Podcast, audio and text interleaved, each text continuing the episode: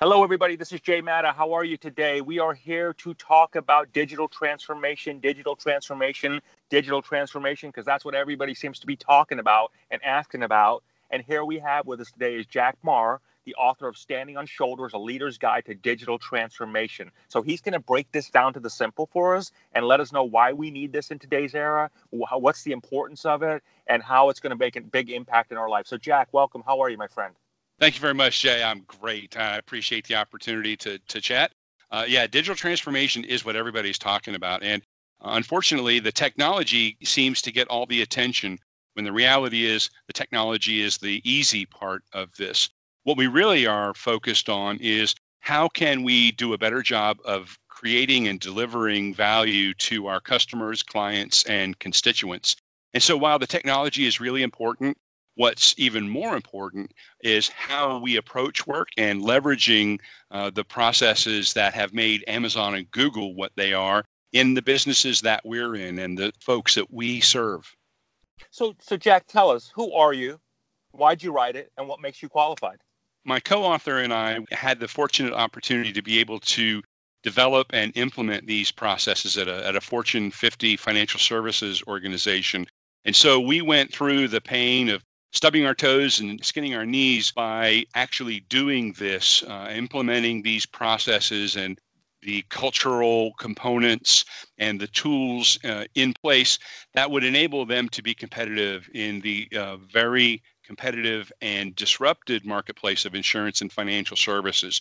We did that across various companies within that organization.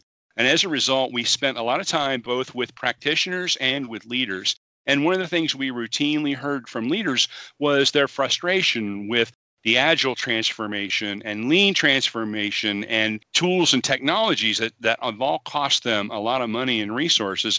And they've never felt like they got the benefits of that. They didn't get the return on investment. And so this is really a way of helping connect the dots for those kind of folks to see why the investments they've made were absolutely necessary and how they can still get the return on investment, but it's really by focusing on how they look at, define, and execute on their business model that really is the most important part. So, what is meant by standing on the shoulder? So, where did that name come from? Both my co author and I look at that as a way of acknowledging that we're just taking the fortunate opportunities that we've had and the experience that we were very favored to be able to do and bring that to other folks by connecting the dots by building on time honored and, and very proven tools and techniques and approaches and bring those all together into a new way. So the the standing on shoulders is about acknowledging all those folks that came before us and acknowledging that we have a responsibility to be the shoulders that the folks that come after us can follow and you've always lived that lifestyle because I know that you are a vet, and I want to thank you for your service on that. I know our audience does also. And you also take a look at, you know, when when you take a look at the content in the book, there's a lot of military language in there, like commander intent, and do you find that type of language just as making it more easy for people to connect with it, and or is, is that simply just from a military background you felt like you needed to use that language? Well, we draw from a lot of different experience bases. But certainly, one of the things that MBA programs and uh, executive development programs frequently use military history as a way of understanding and communicating the way we operate, things like strategy and tactics. And so we wanted to not filter that. And we also recognize that a whole lot of folks do have uh, military experience. So by leveraging those kinds of concepts, number one, we help them connect the dots with other exposure that they may have had we enable them to do more research and follow up on areas of interest to them by using the language that will get them to that kind of information.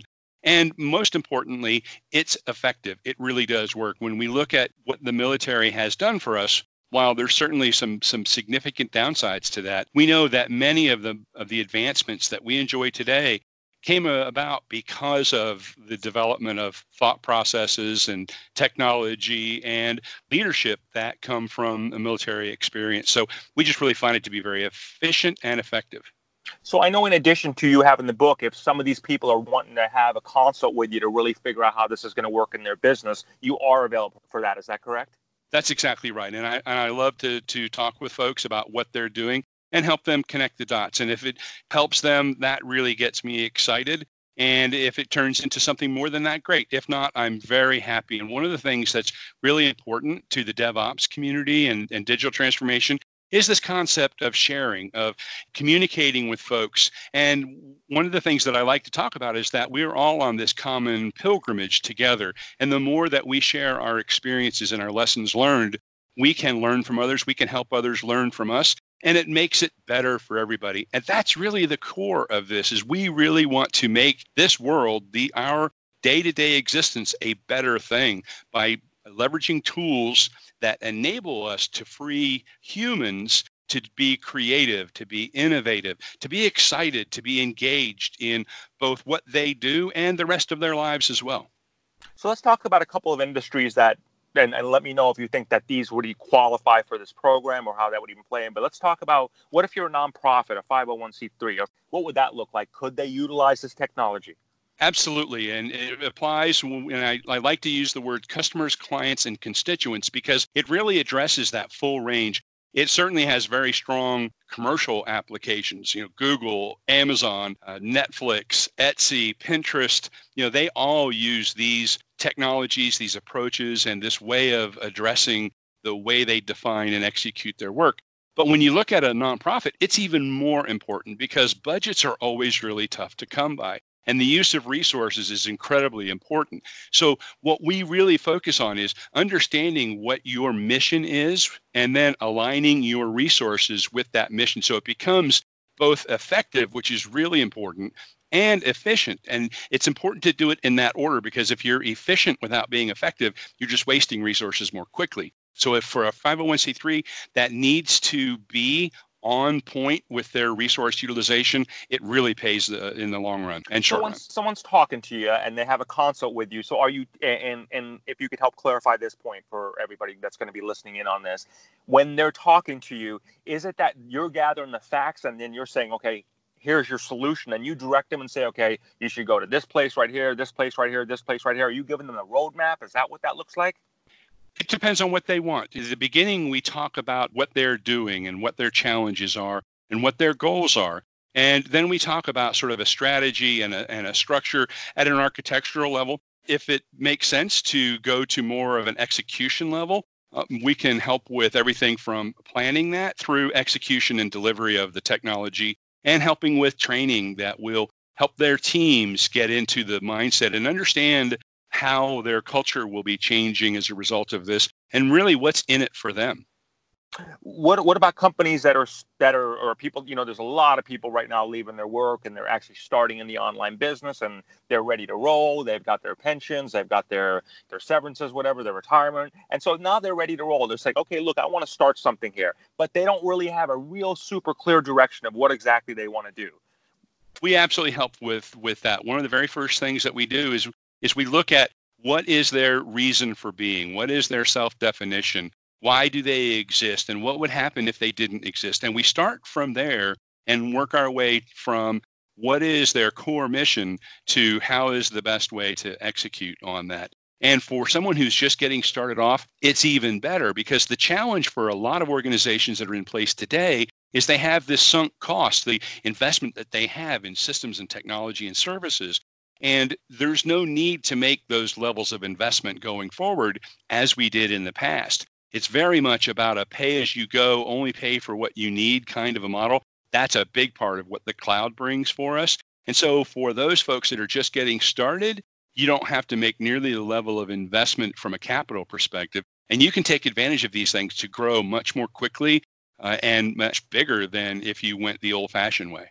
Standing on Shoulders, a leader's guide to digital transformation, everybody, with Jack Maher. First of all, where do they buy the book from? Uh, you can get it on Amazon, uh, Barnes and Noble, or you can come to our website where you'll also get a whole lot of other kinds of information at standingonshoulders.us. You can buy the book. We'll soon have an audiobook, uh, an augmented audiobook version of it, and direct links to other resources that are very specific and pertinent to this. And Jack, what if they want to have a consultation with you and really talk about how you can possibly help their business? How do they get hold of you there? The best way to get a hold of me from there is is through the website or through LinkedIn. I really like to connect via LinkedIn. That way the conversation can be as synchronous or asynchronous as it needs to be. We can chat, We can exchange email, but all of those ways will get you to me, and I'll be happy to engage in the way that makes the most sense for both of us and that you prefer. Okay, Jack, any any final words before you love and leave us? I really hope that folks will take advantage of the free resources that we have available through our website. There's a lot of information there around leadership, around digital transformation, around technology. And so if you go to our website, standingonshoulders.us, there are links to other websites and, and resources that will enable folks to wrap their head around this, take a look at who I am and what I've done, assess for themselves if they think that I may be able to help them, and we can go from there. Standing on Shoulders, a leader's guide to digital transformation. Everybody with Jack Marshall. Jack, thank you very much for sharing this with us. Thank you for clarifying this with us. And everybody reach out to Jack. You got everything to gain and nothing to lose. So why not, right? So everybody have a great day and thank you for tuning in.